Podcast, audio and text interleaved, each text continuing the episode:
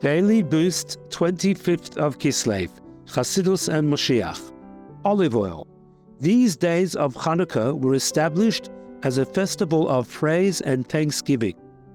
The miracle of Hanukkah celebrates religious freedom symbolized by pure oil and candlelight. The darkness and oppression of exile cannot destroy our spirit.